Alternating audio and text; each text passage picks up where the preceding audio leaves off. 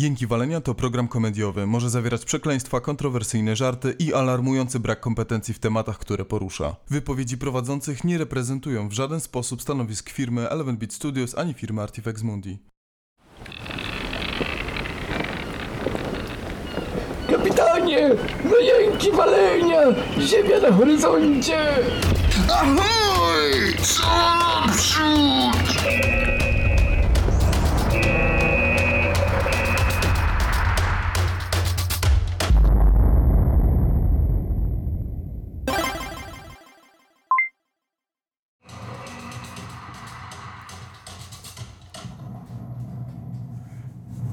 Oh yeah. Single tier. No, to był nasz stary dżingiel. Będziemy robić nowy dżingiel na nowy sezon. Także musimy się zamknąć kiedyś w jednym pokoju albo coś i zrobić sobie też. I krzyczeć. Mhm. Brzmi jak pomysł. W ogóle mam tutaj tego Batmana, Lego Batmana. I on jest ustawiony dokładnie tak, żeby trzymał mojego pena z Wacoma. Jasne, twojego pena z Wacoma. W ogóle słyszałeś ten? Widziałeś na Twitterze dowcip? U nas w pracy ktoś rzucił przy obiedzie pytanie, dlaczego rysowniczka podgryza tablet? No. Bo jest łakoma.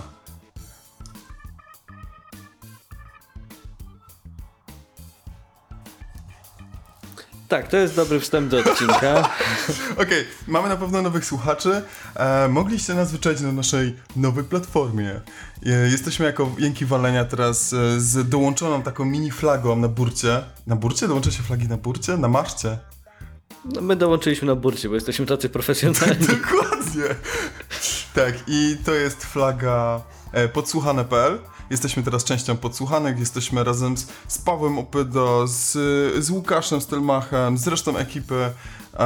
Tam jest tych podcastów tyle, że żeby wymienić wszystkie nazwiska, musiałbym zerknąć na listę. Większość ludzi znam, może nie osobiście, ale pewnie ty, Rufus, też z netu, z podcastów. Mhm. Ja części tych podcastów słucham, zawsze byłem fanem.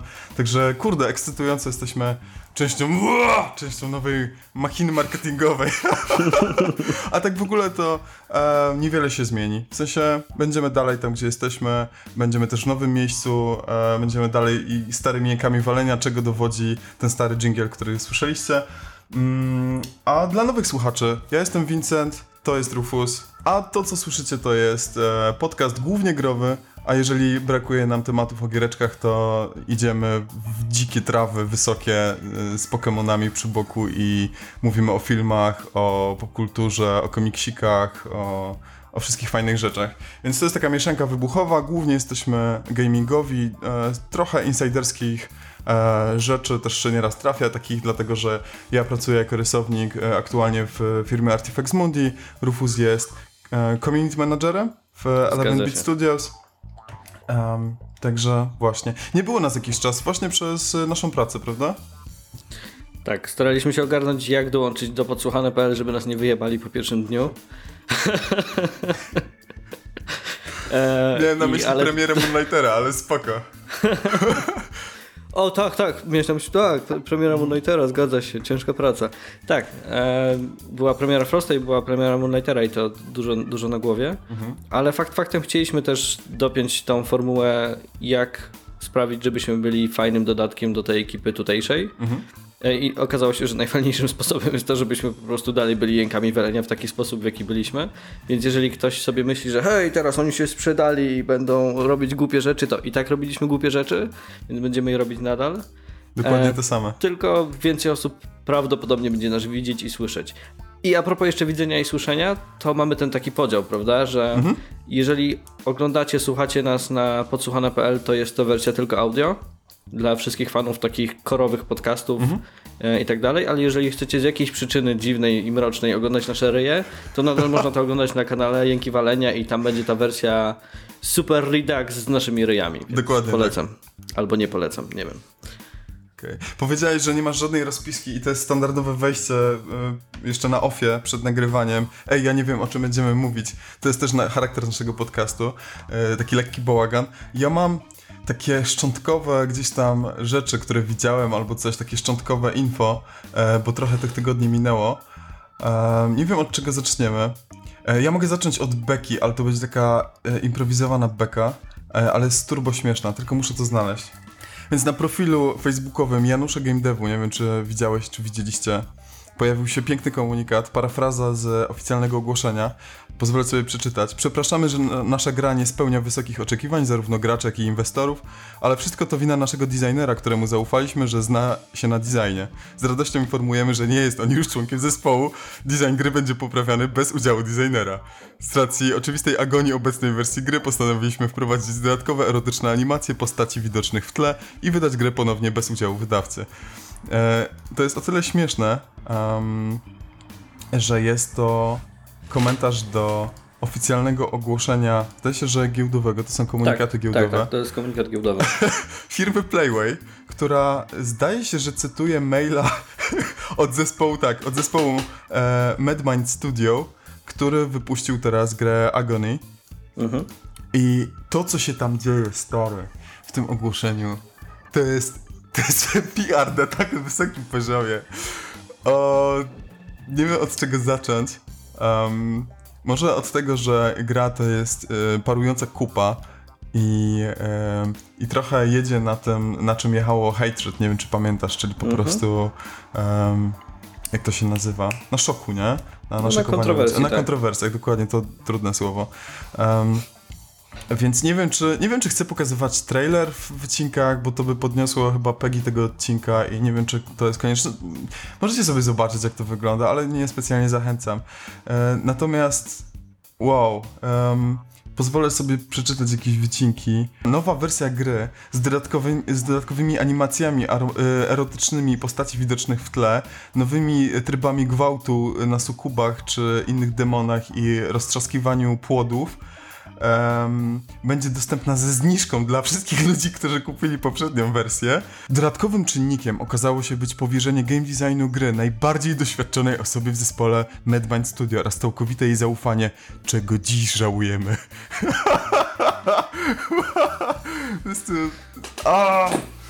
No niestety, nie jest to... To jest tak złe na wielu poziomach. Jakby już pomijam fakt samej gry, która nigdy mi się nie podobała, bo po prostu nie lubię takich gier, nawet jeżeli byłaby dobrą grą w tym co próbuję robić.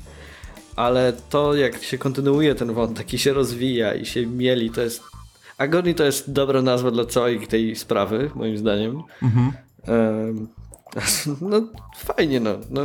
Fajnie, że będą nowe metody gwałtu. To brzmi trochę jak nasz podcast. Jeszcze jest fizyka pośladków. To jest też turbo ważne. To też brzmi jak nasz podcast, więc jakby... Chciałem przypomnieć, że Playway w ogóle też wypuszcza w czwartym kwartale tego roku Bum Simulator, który jest symulatorem Menela na ulicy. Co może wydawać się turbo śmieszne, natomiast jest też zastanawiające i z naszym charakterem podcastu robimy sobie z takich rzeczy i jeszcze wielu innych dużo lolzorsów, natomiast najbardziej mnie zastanawia to, że kiedy ludzie odezwali się na Twitterze, na Facebooku, w ogóle w socjalkach do Playwaya, że może to nie jest do końca fajne, żeby robić bekę z bezdomnych, to ktoś z Playwaya odezwał się, że ej, ale gdzie napisaliśmy, że to jest bezdomny? Może to jest jego wybór, może to jest styl życia, żebranie i oplewanie ludzi moczem, także... Mhm. Spoko. To jest polskie bagienko game devu. Tak. Sukces PR-owy za sukcesem PR-owym. Rewelacja. A propos sukcesów PR-owych, to mamy... Nie wiem, czy to jest flopa PR-owa, ale jestem ciekawy, co ty powiesz, bo jeszcze w ogóle o tym nie rozmawialiśmy. Battlefield 5. Ten trailer, który się pokazał, pamiętasz? Mhm. Była i okładka z kobietą, których nie było chyba podczas II wojny światowej, jak mi się zdaje, dopiero później... Chyba dopiero później się pojawiły. Nie wiem, czy pokażesz. Niestety moja wiedza historyczna na ten temat nie jest wystarczająca, żeby się wypowiedzieć. Ale ja mam ogólnie problem taki bardziej, że ten zwiastun jest po prostu średni. Mhm. Technicznie nie jestem fanem całego wykonu, a jeśli chodzi o tą dramę, to taka drama zawsze mnie bawi, bo no, jakby kumam, że ludzie mogą się obrażać, że nie wiem, to jest nieakuratne historycznie właśnie i tak dalej, ale to jest gra multiplayer, Najbardziej mi się podoba ten komentarz w formie jednego gifa, gdzie trzech żołnierzy chyba na jednym wielbłądzie zapierdala przez pustynię i mają miotacz ognia na maksa odkręcony, tak. Battlefield od zawsze był symulatorem pola walki, nie? No dokładnie, no wiesz, ostatnio oglądałem zresztą bardzo fajny filmik z poprzedniego Battlefielda, w którym rozkminiano, jak rozwiązać jakiś taki najbardziej skomplikowany easter egg w Battlefieldzie, bo jest jakiś sławny zombie room, do którego możesz dotrzeć, ustawiając odpowiednią ilość przycisków na mapie w odpowiedniej kolejności. Ja totalnie nie mam pojęcia, jak ci ludzie do tego dotarli w ogóle. I potem ten pokój się otwiera i w nim jest jakaś kolejna zagadka i musisz w odpowiednim momencie wrzucić 5 granatów w rurę i uderzać nożem po jakiejś innej rurze i potem przekręcać jakieś trybiki i inne jakieś zawory. I nagle na koniec odblokowuje się muzyczka Battlefielda i jeżeli z kropli, które spadają z sufitu, odczytasz Morse Code, to możesz wejść na stronę, którą to ci podaje i tam było chyba ogłoszenie, że tam 20 któregoś maja będzie coś tam. I chyba to jest moment, kiedy pojawił się ten zwiastun Battlefielda 5. Jak piszesz tam swój adres zamieszkania i numer telefonu, to przychodzi do ciebie koleś, który przepisuje na ciebie całą firmę, całe Electronic Arts. Nie, przychodzi do ciebie babka, która ma protezę zamiast ręki i daje ci tą umowę. Doskonałe. Jeżeli mnie nie wkręcasz, to brzmi co najmniej jak wypuszczanie albumów przez Nine Inch Nails, więc... Mogę wrzucić linki gdzieś tam w opis odcinka, bo jak obejrzałem, to było taki bardzo oldschoolowy, rozbudowany easter egg. Wow. Ale co do zwiastuna, to jest jeszcze jedna ciekawa rzecz, na którą ja osobiście nie zwróciłem uwagi i potem nie obejrzałem go jeszcze raz pod tym kątem, ale ostatnio słyszałem rozmowę, jak bardzo ten trailer jest multiplayerowy, do tego stopnia, że laska, która właśnie ma tą protezę zamiast ręki, ona ginie gdzieś na początku, ale potem cię ratuje, co sugeruje ten multiplayerowy respawn. Na co w ogóle nie zwróciłem uwagi jakoś oglądając. Tak, na Twitterze był komentarz, nie pamiętam kto to był, ale to był ktoś z Electronic Arts, albo z Dice, ale chyba z Electronic Arts. I odpowiedział, że oni się wzorowali na... Oni chcieli oddać ten film multiplayerowy właśnie w tym trailerze. To nie jak wygląda akuratnie historyczne pole walki, tylko jak ludzie, jak gracze grają. Dlatego te kolory podbite, dlatego... Mam nadzieję, że te kolory zostaną, bo są fenomenalne z tym filtrem. Dlatego te barwne postaci... Nie mam pojęcia, czy pójdą w taki klimat, wiesz, hero shootera, jak Overwatch na przykład, czy ten koleś z kobzą i wiesz... ze swoim tartanem, który prawdopodobnie będzie można wybrać sobie, wiesz, w kolorkach ustawiasz sobie wzór. Czy to będą postaci, które będą mieć swoje umiejki? Jeżeli tak, spoko, czemu nie? Ja jestem trochę zmęczony tym, że wychodzą tytuły gier jak, nie wiem, nowy Assassin, wiesz, po przerwie, gdzie zrobili fajnego Assassina, teraz zapowiedzialny znowu, wiesz, skin, nie? Reskiny Assassina na Grecję tym razem, ale dokładnie to samo. Jestem tym zmęczony, bo te serie się wypalają, ludzie, którzy przy tym pracują, się wypalają, to jest bez sensu. Więc nowości w Battlefieldzie super. Ja jestem super podjarany, w ogóle mnie to nie zraziło i spijałem tylko te łzy po prostu pod z dupy tych ludzi, którzy strasznie płakali, że gdzie zabierałem mojego Battlefielda, kobiety, nie było kobiety w ogóle, nigdy, nigdzie, na żadnym, nigdzie. Ej, ale to samo... Ja mam podobnie, no w sensie jak oni rozpisali ten też rodzaj i zmian, które chcą wprowadzić do gry, to dla mnie to brzmi ciekawie. Może niekoniecznie ten fragment dotyczący Fortnite'owości gry, chociaż oni to chcą zrobić trochę w stylu budowania okopów i tak dalej, co może mieć sens. Tak. Ale na przykład oni mają taką bardzo fajną i drobną zmianę, która brzmi super na papierze, czyli to, że na przykład każda rzecz, którą wykonujesz w grze ma przypisaną animację. Tak. Typu jeżeli kogoś leczysz, to faktycznie trwa. Jeżeli podnosisz amunicję, to jest animacja, którą musisz wykonać, więc nie ma spamu skillami, nie ma spamu generalnie w grze, co jest strasznie fajne dla mnie. I brzmi bardziej autentycznie gameplayowo niż właśnie poprzednie Battlefieldy przez to. No zobaczymy, co to liczenie klatek zrobi tak naprawdę z gamefelem, nie? Bo co innego projektowania nie ma. Ale wiesz co, kurczę, Dice są naprawdę dobrzy w tym. Jeszcze ten Frostbite podbity, myślę, że to zrobią naprawdę świetnie. Nie wiem, czy widziałeś trailer do Thundercats? Czy w ogóle masz jakieś wspomnienia z Thundercats? Nie, w ogóle. A wiesz co to jest, czy nie? Kojarzę, ale nigdy tego nie doświadczyłem bezpośrednio. Dobra, to piczując w jednym zdaniu, to jest kreskówka, to jest TV show, który jest z lat 80. typu He-Man czy Transformersy. Jest ekipa humanoidalnych kotów, które walczą ze złem i w ogóle. I to jest rzecz, na której się wychowało mnóstwo Amerykanów, między innymi.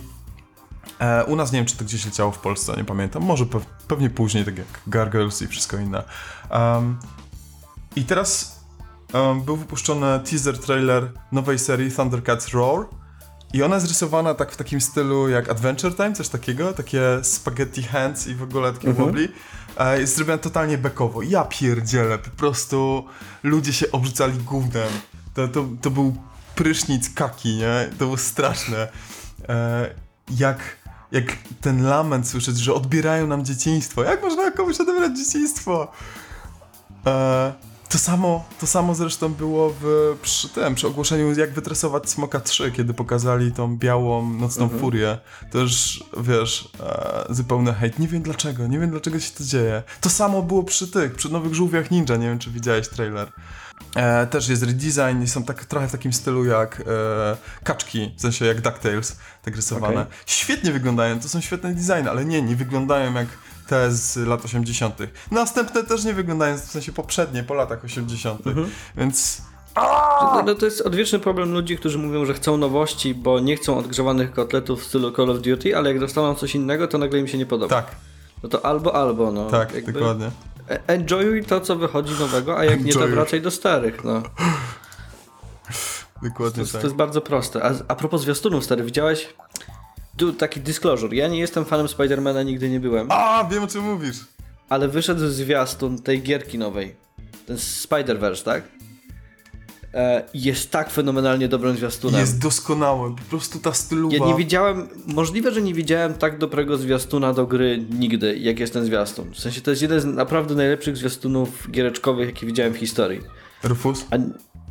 Czy ty wiesz, że to jest film, a nie gra? Nie no, jest gra przecież. Into the Spider-Verse. Chyba tak. Nie, dobrze mówię, to jest film. Gra... Co? Tak!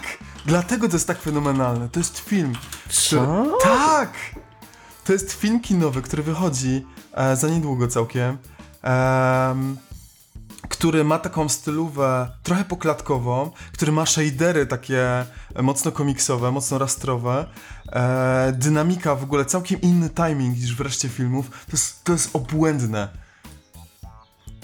Ale ja totalnie, w sensie, bo ktoś mi pokazywał w firmie na zasadzie, że hej, bo to wyszło tam w okolicy E3, że hej, to jest, patrzcie jak to wygląda, że to jest totalnie gra, ale wygląda totalnie jak film. Nie. Wszyscy byliśmy na zasadzie, hej, to jest... Wychodzi gra Spider-Mana robiona przez Insomniac Games. Nie pamiętam jak się dokładnie nazywa, znaczy, pewnie ma jakiś podtytuł i to jest tylko na Sony ekskluzyw i on wygląda zupełnie inaczej. On ma takie gładkie shadery i wygląda, no, jak gra. Także nie, to jest film. Ja się strasznie jaram tym filmem, bo to ma szansę być naprawdę dobre, zwłaszcza, że robią kompletny fan z tego, bo biorą wszystkich Spider-Manów. Jeżeli śledzicie Spider-Verse, to był event, który był jakiś czas temu w komiksowie. Teraz wychodzi w ogóle przez Egmont wydawany w polskiej wersji, to tam jest zbierany ten japoński Spider-Man z tym Tokusatsu, który ma swojego mecha chyba Leopardiona czy coś tam, który jest kurwa lwem czy ponieważ Spider-Man.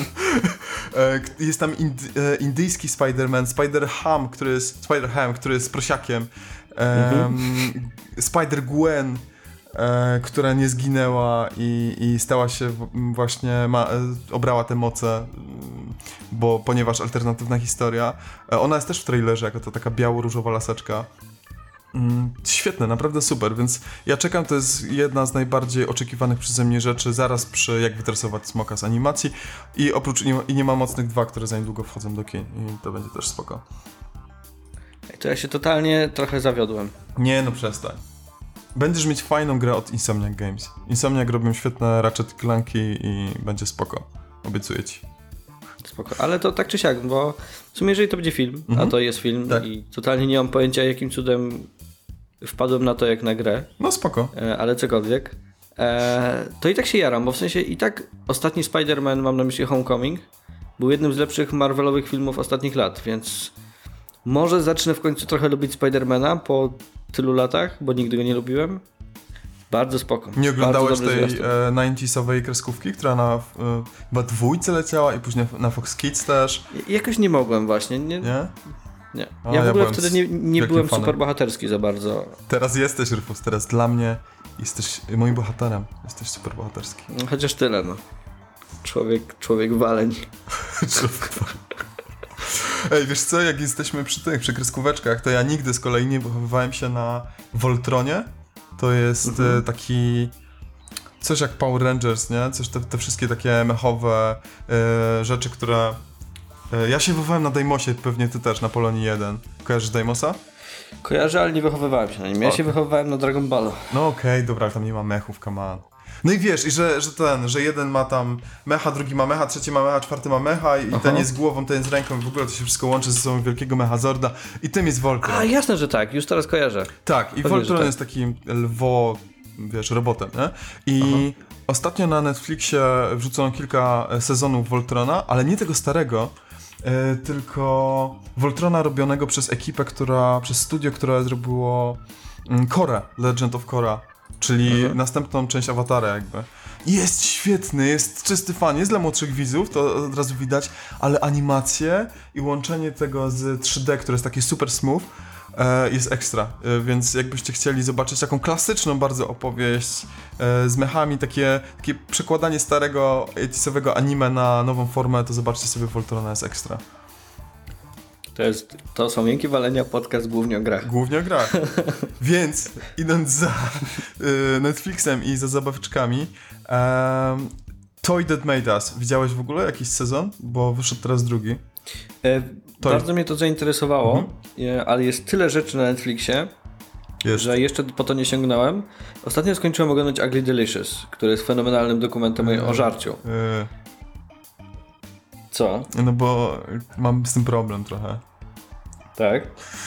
No... Za bardzo youtuberskie dla ciebie? Nie, nie jest za bardzo youtuberskie. Mam problem z samą tą taką amerykańską formą. Nie dałem szansy odcinkowi w ogóle, bo widziałem trailer. Ugly Delicious. Okej. No, poza tym tam jeszcze mięsko jedzą w ogóle. No tak, racja, ale... Bo ja oglądałem Chef's Table. Ogólnie lubię czasem... Ja niektóre też. I Chef's Table jest fajny, jeżeli trafisz na dobry odcinek z bardzo ciekawą osobą i bardzo ciekawym środowiskiem. Bo to jest bardziej trochę serial o ludziach i przy okazji o gotowaniu. Tak. Tylko Chef's Table ma ten problem, że on jest turbo pretensjonalny. W sensie te slow-mo, muzyka klasyczna, jak to kuchnia zmienia świat, bo położysz kawałek jarmużu na talerzu.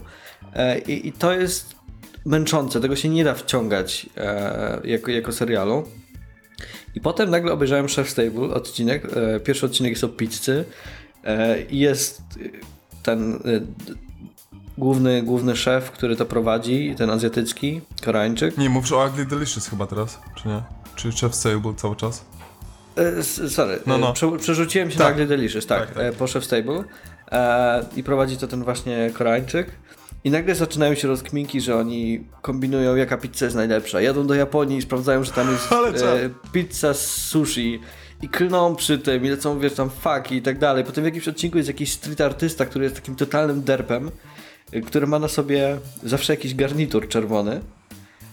Ale kiedyś na przykład się czymś uwalił ten garnitur, więc nie mógł go ubrać. Ale ma kostium, taki pełny kostium razem z nogami, wiesz, taki kombinezon, na którym jest wzór jego w tym garniturze. Czyli ma na sobie jakby ten garnitur w postaci tego wzoru na kostiumie i totalnie jakieś takie dziwne przekminki lecą. I to jest lekka forma, to jest taka forma właśnie youtuberska i tak dalej, ale jednocześnie jest bardzo fajna, bo każdy odcinek jest inny. To nie jest Chef's Table, w którym zawsze masz to samo intro, tę samą koncepcję, slow-mo i tak dalej. Tutaj jeżeli jest odcinek o pizzy, to jest... Przebitki są jakieś pizzowe i są jakieś wstawki śmieszne o pizzy i tak dalej. Ale to jest taki, wiesz, amerykański format, jak nie wiem, Pogromcy mitów, nie? Coś takiego. No właśnie nie aż tak. To jest dużo bardziej mi pachnie YouTube'em. Okay. I jest dużo bardziej... Nie ma tam takich właśnie typowo amerykańskich momentów, do których zaraz nawiążę jeszcze, bo oglądałem jeszcze jeden dokument. I... Jest to bardzo świeże. To nie jest właśnie to, do czego byłem przyzwyczajony przez amerykańską gdzieś tam telewizję czy cokolwiek i programy. Jest to na tyle świeże i ciekawe, że bardzo fajnie się to ogląda i są różne perspektywy, są różne dyskusje, czasem jest edgy, czasami się kłócą, jest dużo beki i tak dalej. Także to jest bardzo, bardzo fajne, żeby obejrzeć, nie wiem, do śniadania czy cokolwiek. Ale z takich właśnie, z formalnych problemów to obejrzałem jeden odcinek Evil Genius. Nie wiem, czy to kojarzysz. Nie, to w ogóle tego nie kojarzę chyba. To jest bodajże 4-odcinkowy dokument o akcji, która brzmi jak fabuła filmu pomieszania Piły i, nie wiem, Mindhuntera. Wow. Bo był sobie napad na bank. Bodajże gdzieś w West Virginii. Take me home. Tak. I wyszedł koleś z banku i mówi, że obrabował bank i ma na szyi bombę. I policja go otacza, nie wiedzą co robić. Trochę mu nie wierzą, bo koleś ma na szyi bombę. No jasne, no fajnie, że chce uciec, tak? Aha. Jest rozkminka. No I on ją detonuje i koniec. I pozostałe 3 odcinki. I on bardziej mówi, żeby mu pomóc i tak dalej. I oni mu nie wierzą, bla bla bla. I w końcu bomba wybucha, rozrywa typa tam na miejscu. Ja się tylko śmiałem, ja żartowałem. Nie! Jest tak, niestety. Rozrywa typa ta bomba i wtedy się zaczyna przekminka, o co chodziło. Bo to był cały pomysł typu koleś dostał instrukcję, co ma zrobić. Miał iść od stacji A do B do C z bombą na szyi. Miał laskę, w której miał wbudowaną broń. Potem się okazało, że to faktycznie była broń, która działała, a nie jakaś atrapa. Okazało się, że ta bomba, którą miał, to też była jakoś ciekawie zaprojektowana. Czyli to jest jakiś koleś, jakiś pionek w grze, tak? Dlatego porównałeś to do Piły. Tak. Ja pierdzielę. I potem jest cała przekminka, kto to zrobił i widziałem na razie pierwszy odcinek i wiem trochę, do czego to będzie dążyło. Kiedy to się działo w historii? 2000 któryś rok. Czy były tam kobiety w tym czasie? Tak, ale wszystkie miały protezy. Z 2005 bodajże, także to nie jest też kwestia, że nie masz footage'u z tego eventu, w sensie te zdjęcia, które tam są, to są prawdziwe zdjęcia i widzisz, jak tego typa tam rozrywa i to jest masakra, to jest fabuła jak z filmu, tylko że to się wydarzyło. Ja pierdolę. Ale mówiłem, że nawiążę zaraz do formy typowo amerykańskiej. Fabuła jest fenomenalnie dobra, w sensie świetnie napisana. Jest świetne fakty, tak? Świetna robota wszechświecie, ale nie podoba mi się formalnie na razie. Jest bardzo sztampowo nakręcony, jak taki typowy dokument, który oglądasz właśnie, nie wiem, na TV4, typu teorie spiskowe o masonach. I on jest trochę tak nakręcony i to mnie męczy, przez to wręcz nie potrafię się do końca skupić na tym serialu. No to fajnie, że się podjarałem, dzięki. No, ale wydaje mi się, że dla samej historii te 4 odcinki to też nie jest, wiesz, 40 i warto będzie to sprawdzić, bo historia jest mind-blowing dla mnie. Że takie rzeczy się dzieją. To ja dorzucę tylko, że White Wild Country, Dziki Kraj, o sekcie indyjskiej, która jakby wprowadziła się do Stanów i okupowała miasteczko. To jest tak super w skrócie, niedokładnie opisane. Słyszałem. Jest całkiem niezły, tylko niepotrzebnie się chyba na 6 odcinków przekłada, bo to można rozwalić w 3, zawierając wszystko. Bardzo się przedłuża, też tak w taki amerykański sposób, nie? Taki... Bo mają fajny footage, mają tak dużo tych nagrań z tamtych lat, że nie wiem skąd oni w ogóle je wzięli, ale jest mnóstwo tego i oczywiście wywiady też z ludźmi, którzy tam w tym miasteczku mieszkali w ogóle. Bardzo dużo takiego powietrza, nie? Takiego pompowania. To myślę, że jest podobny problem jak Evil Genius właśnie.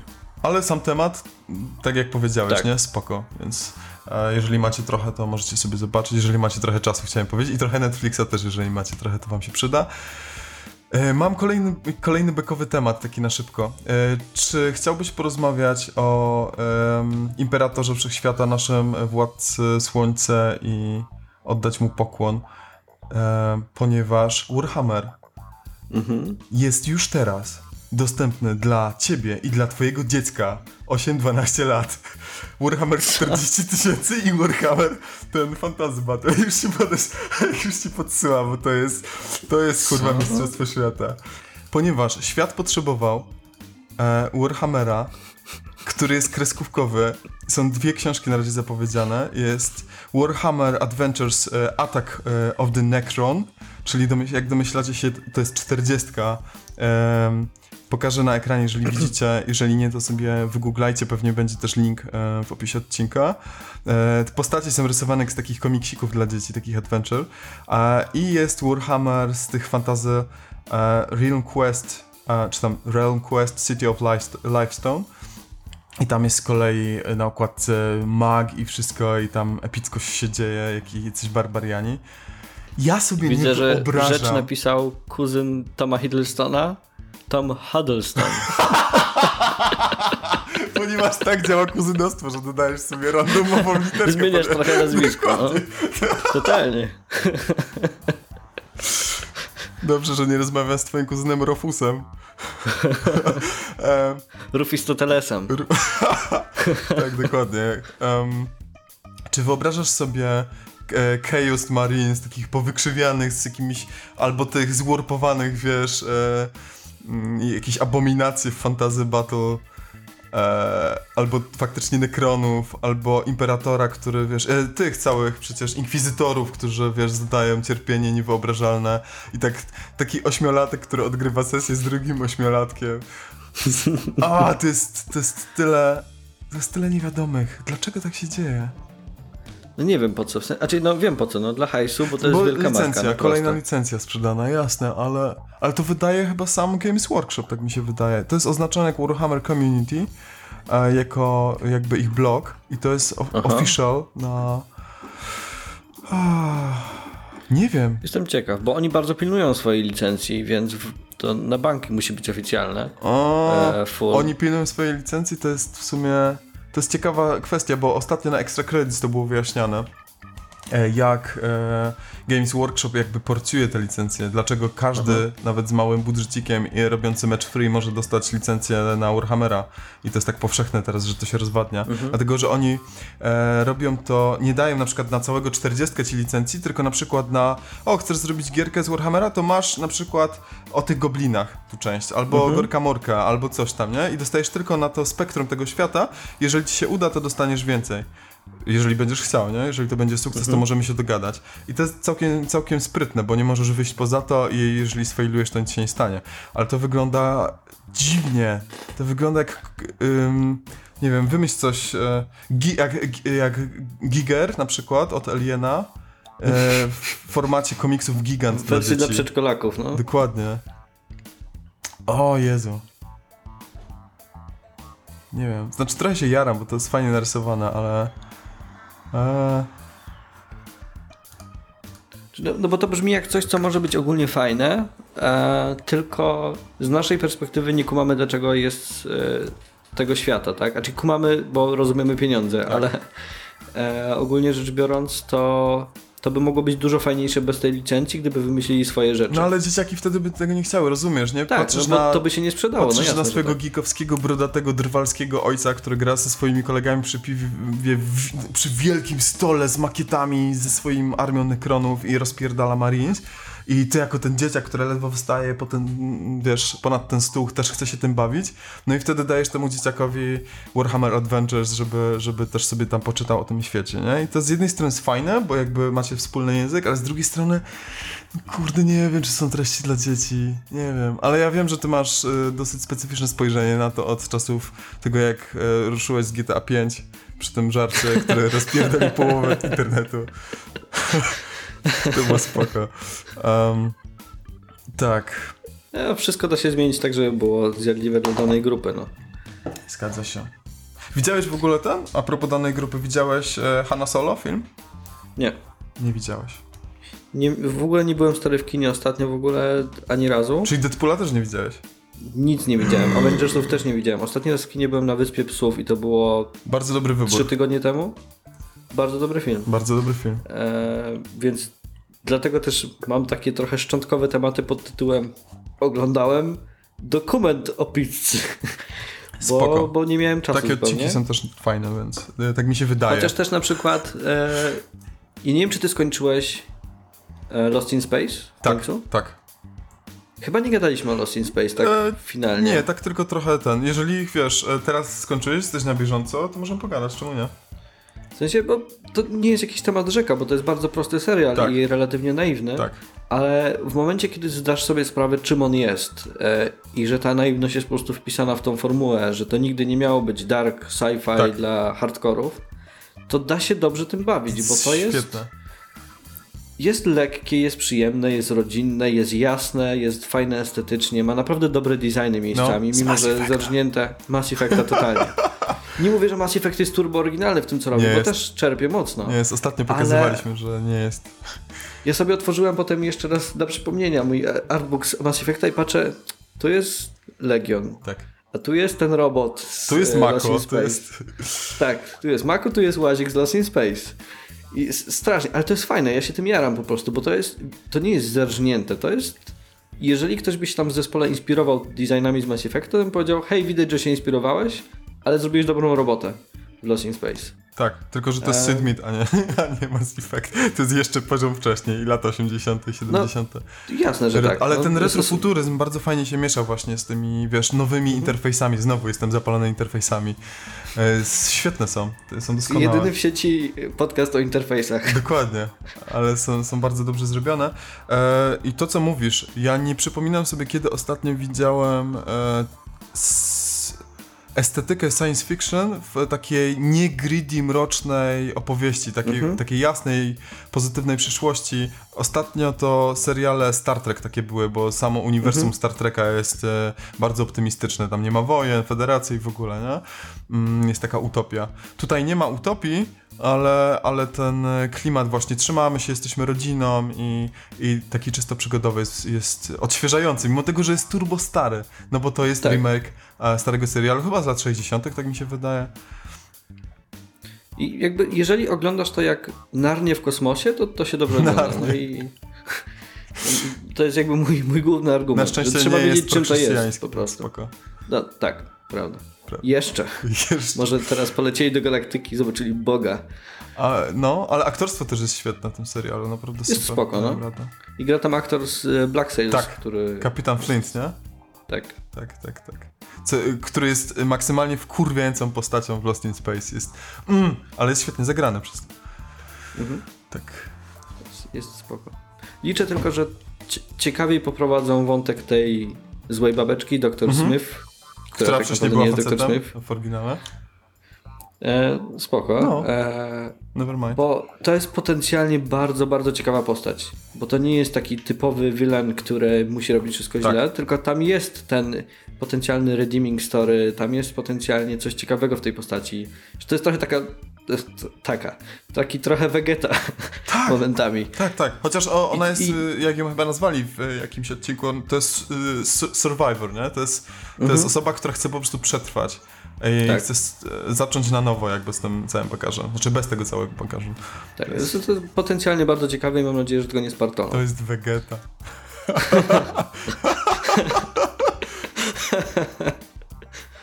Znajdę ci kakarot!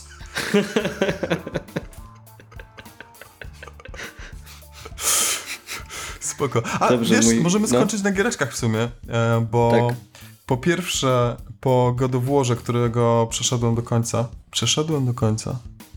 A bez tautologia. Nieważne. To odpaliłem sobie Mad Maxa, który był w plusie. I jest dziwne, w sensie, kojarzysz grę, czy nie? To jest starsza gierka. Kojarzę, tam jest bardzo spoko model jazdy i są fajne widoczki, ale potem są momenty, w których jest trochę nudno, bo są filerowe questy i walka jest średnia. Dokładnie tak. Walka jest jak od Rocksteady z Batmanów, jest taka po prostu rytmiczna.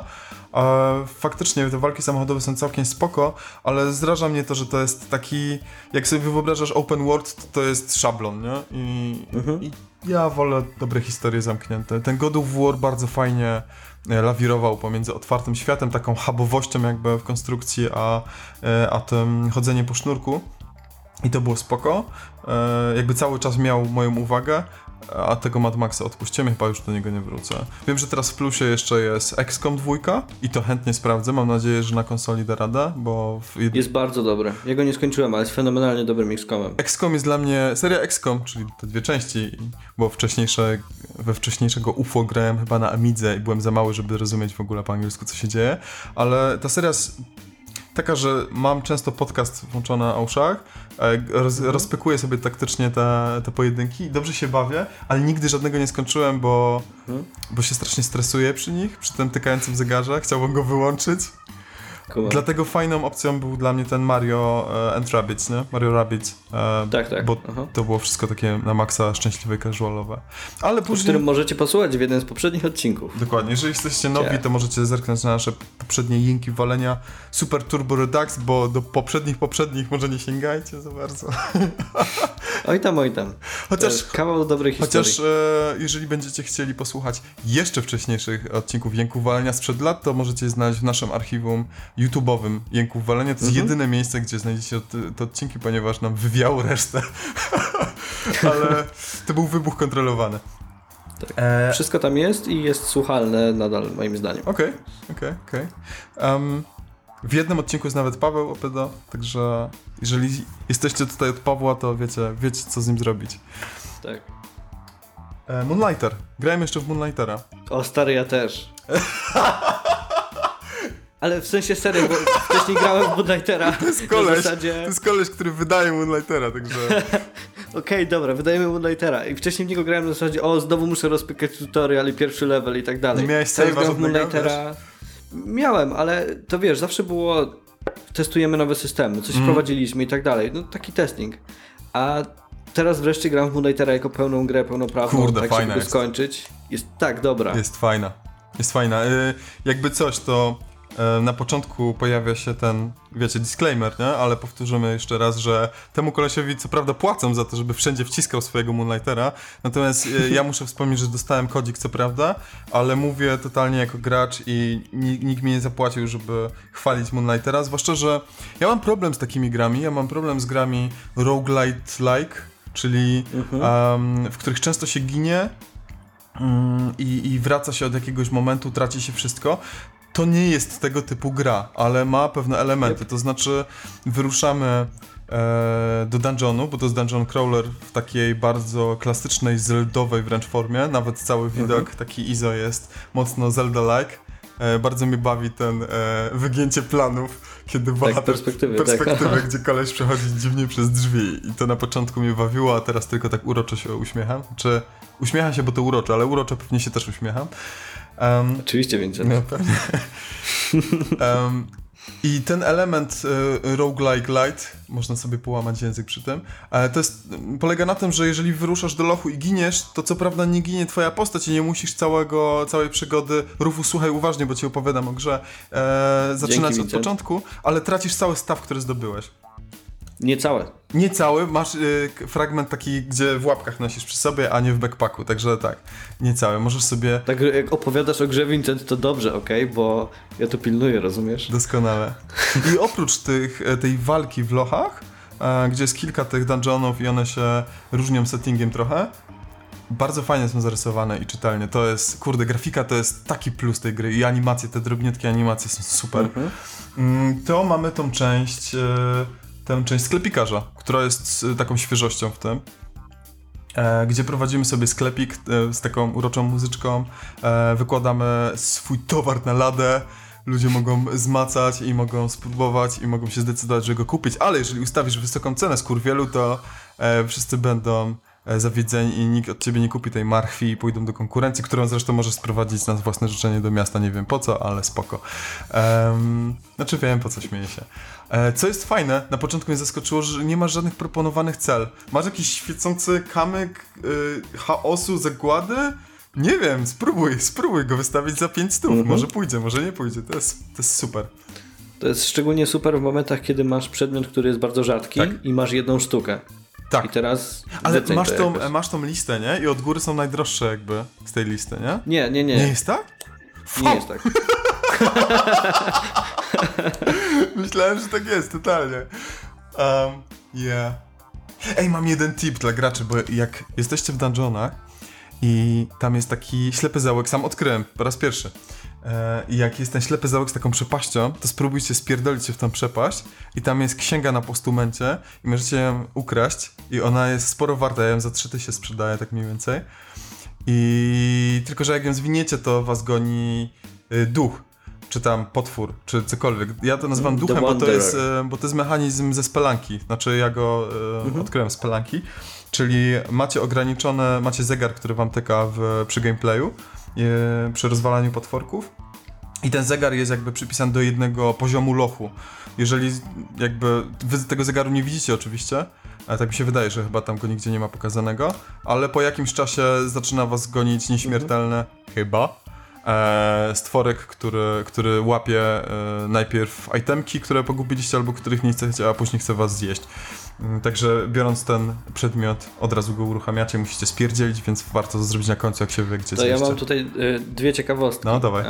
Zanim się spierdolicie do tej dziury, to widać, gdzie do tej dziury można skoczyć, czyli jest taki moment, w którym coś się błyszczy w tej dziurze, wtedy wiadomo, że tam jest secret. I są różne sekrety, to nie jest jedyny rodzaj ukrytych pomieszczeń, są też inne. A jest jeszcze jeden trik, bo ty wziąłeś ten przedmiot, tą księgę i uciekasz. Tak. Ale możesz zrobić Indiana Jonesa w tej sytuacji. Pierdzielisz, możesz coś podłożyć? Podkładasz inny przedmiot zamiast tej księgi i ten Wanderer się nie aktywuje i nie musisz spierdzielać. Jakie to jest dobre! Ej, to nie jest nigdzie nawet powiedziane, to jest coś, co trzeba odkryć. Tak. Zarąbiste, ale mnie to jara, ale super. Kurde, fajne. Ej, na początku nie mogłem się przyzwyczaić trochę do walki, dlatego że ona ma te klatki animacji, które nie wiedziałem, gdzie moja postać się znajdzie przy na przykład machnięciu mieczem. Tak nieraz są, wiesz, takie, że ona gdzieś tam tak swishuje naprzód czy gdzieś tam. I możesz się poruszać w dowolnym kierunku, ale jak walczysz, to jest to mocno tak kierunkowe, nie? No chyba cztery kierunki, tak. Tak. I długo się przyzwyczaiłem do tego, ale później już spoko. Jest... Nie chcę porównywać tego do Dark Soulsów, ale jest taki moment, że musisz się nauczyć każdej broni. Jeżeli chcesz używać danej broni, to musisz ją mocno wyczuć na początku, żeby wiedzieć, jaki ma zasięg, czy cię przesuwa, czy odbija przeciwników, i to jest bardzo istotne. Tak.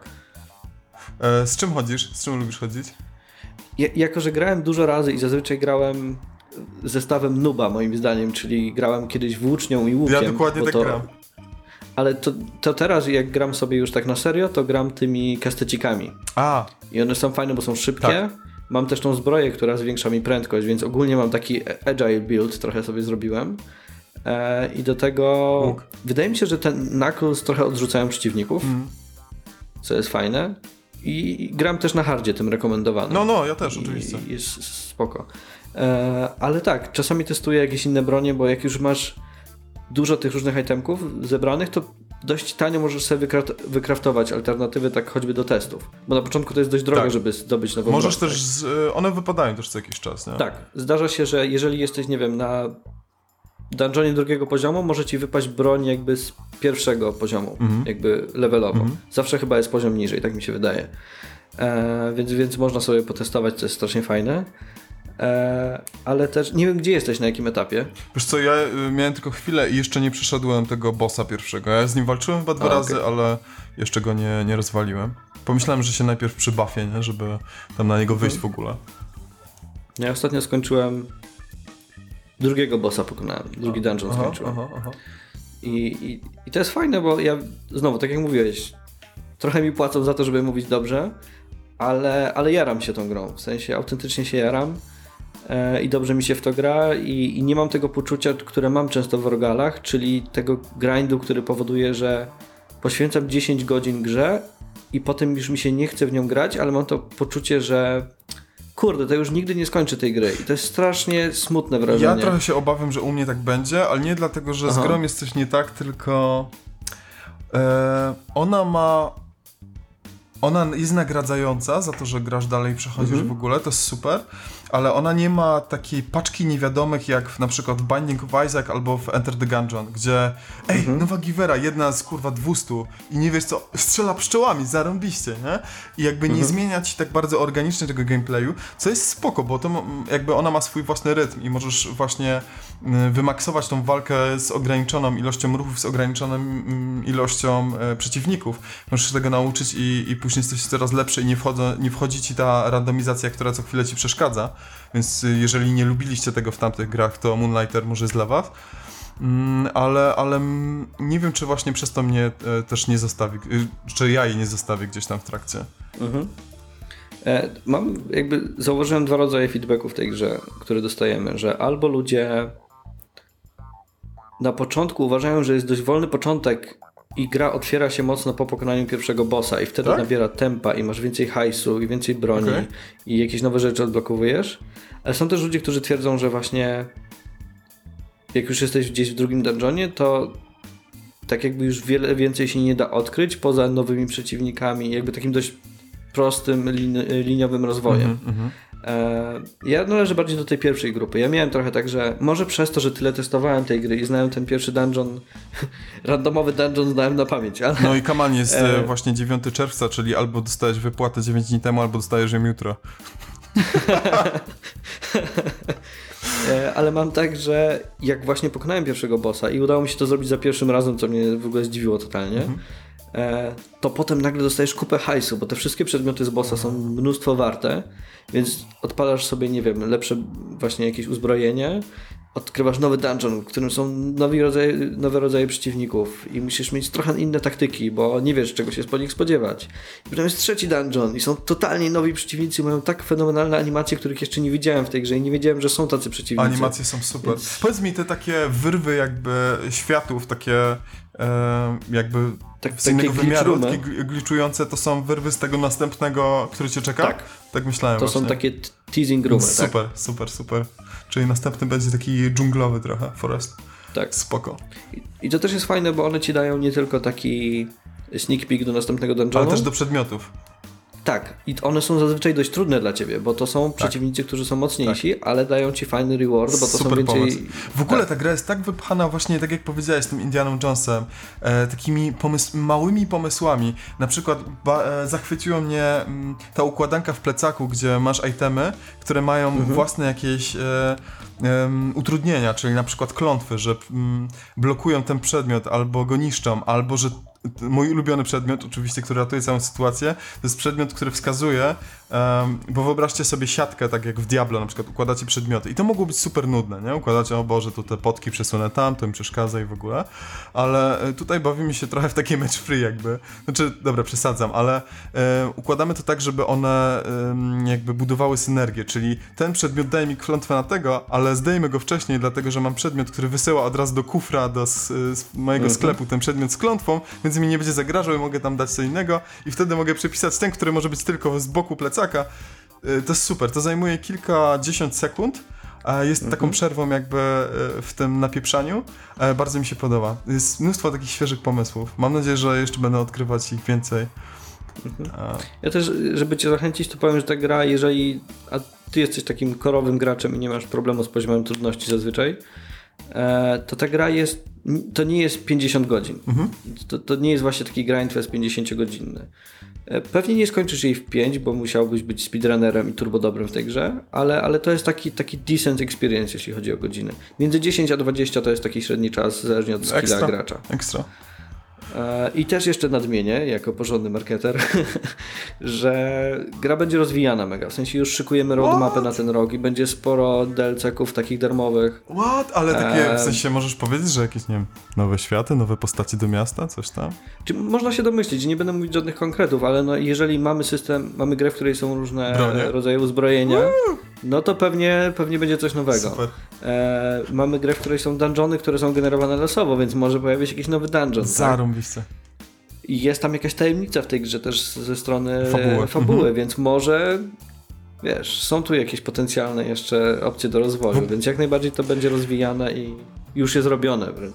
Ekstra. Te postacie mi się w mieście bardzo podobają, super design w ogóle jest graficzny, ta wiedźma, która zaklina przedmioty i sprzedaje potki, czy ten kowal, ekstra.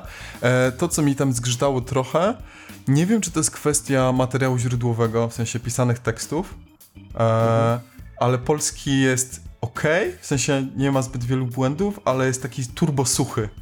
Ta gra mogłaby być, wiesz, taka lekka w tym i mogłaby mieć tam tu szczyptę humoru, to trochę takiego, wiesz, dystansu. On jest taki super prawidłowy, taki, wiesz, słownikowy wręcz, nie? I spoko może być, jakby jest, nie przeszkadza w grze, ale brakuje mi trochę tego właśnie wprowadzenia narracji takiej kreatywnej. Ja się przyznam, że gram po angielsku, więc nie mam odniesienia. Mi automatycznie włączyło na PS4, po prostu polski mi się nie chciało później przełączać, więc... Okej, racja. No, znaczy mogę to zrobić i sprawdzić w sumie, więc... Ale spoko, mogę ponarzekać, nie? Żeby... Wiesz. No jasne. Dzięki, Vincent. Teraz wiesz, akcja Eleven Bit Studios. Jak Playway. Najgorzej. Dzisiaj idę na Pixel Heaven i pewnie tam... Ej, serio, właśnie, dzisiaj idziesz na Pixel Heaven. Trochę żałuję, że mam tak daleko do Warszawy, bo mi się przyszedł tak dla towarzystwa po prostu, ale...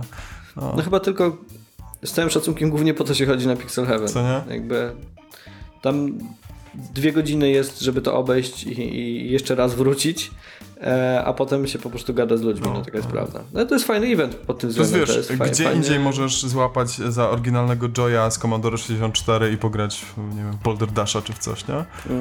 No. Spoko. Dobrze, że to istnieje, bardzo mnie to cieszy. Dobra. Jest z roku na rok, mam wrażenie, lepiej organizowane i fajniejsze, więc jak najbardziej spoko. Okay. No to co, mieliśmy giereczki, mieliśmy trochę Netflixowo-telewizyjnych rzeczy. Tak wyglądał dzisiaj chaotyczny odcinek. Mam pomysł na temat odcinka, o którym wspominaliśmy ostatnio, następny, ale to zostawię jako niespodziankę dla tych, którzy nie kojarzą. Możecie nas znaleźć na naszym YouTubie, tym, którym odwiedzaliście. Możecie nas znaleźć na stronie podsłuchane.pl, której jesteśmy teraz częścią, nie tylko strony, ale też całej ekipy. Ziomeczki, pozdro. Dokładnie. Możecie nas znaleźć na YouTubie podsłuchane.pl. Możecie nas znaleźć na Facebooku jako Jęki Walenia, mnie jako Vincent Venuar na Facebooku i na YouTubie też. Ostatnio robię streamy z rysowania, także zapraszam. Rufus jest na Twitterze głównie, ale też na Facebooku możecie go znaleźć. I co? Czy mamy jeszcze jakieś fajne rzeczy? Możecie nam pisać komentarze, to będzie super. I zwłaszcza, że jest was teraz pewnie więcej, więc piszcie nam komentarze, jak wam się podoba podcast. Bardzo lubimy odpowiadać na pytania też. W czasie odcinku, polecam. Tak. W ogóle pewnie mielibyśmy mnóstwo pozbieranych rzeczy, ale tak jak patrzę na zegarek, to te wszystkie nasze pierdoły z dzisiaj zajęły nam godzinę, więc następnym razem, okej? To teraz nowe community będzie i nowe pytania i wtedy odpowiemy. Tak. Pamiętajcie, nie ma głupich pytań, są tylko nasze idiotyczne odpowiedzi. True. No to co?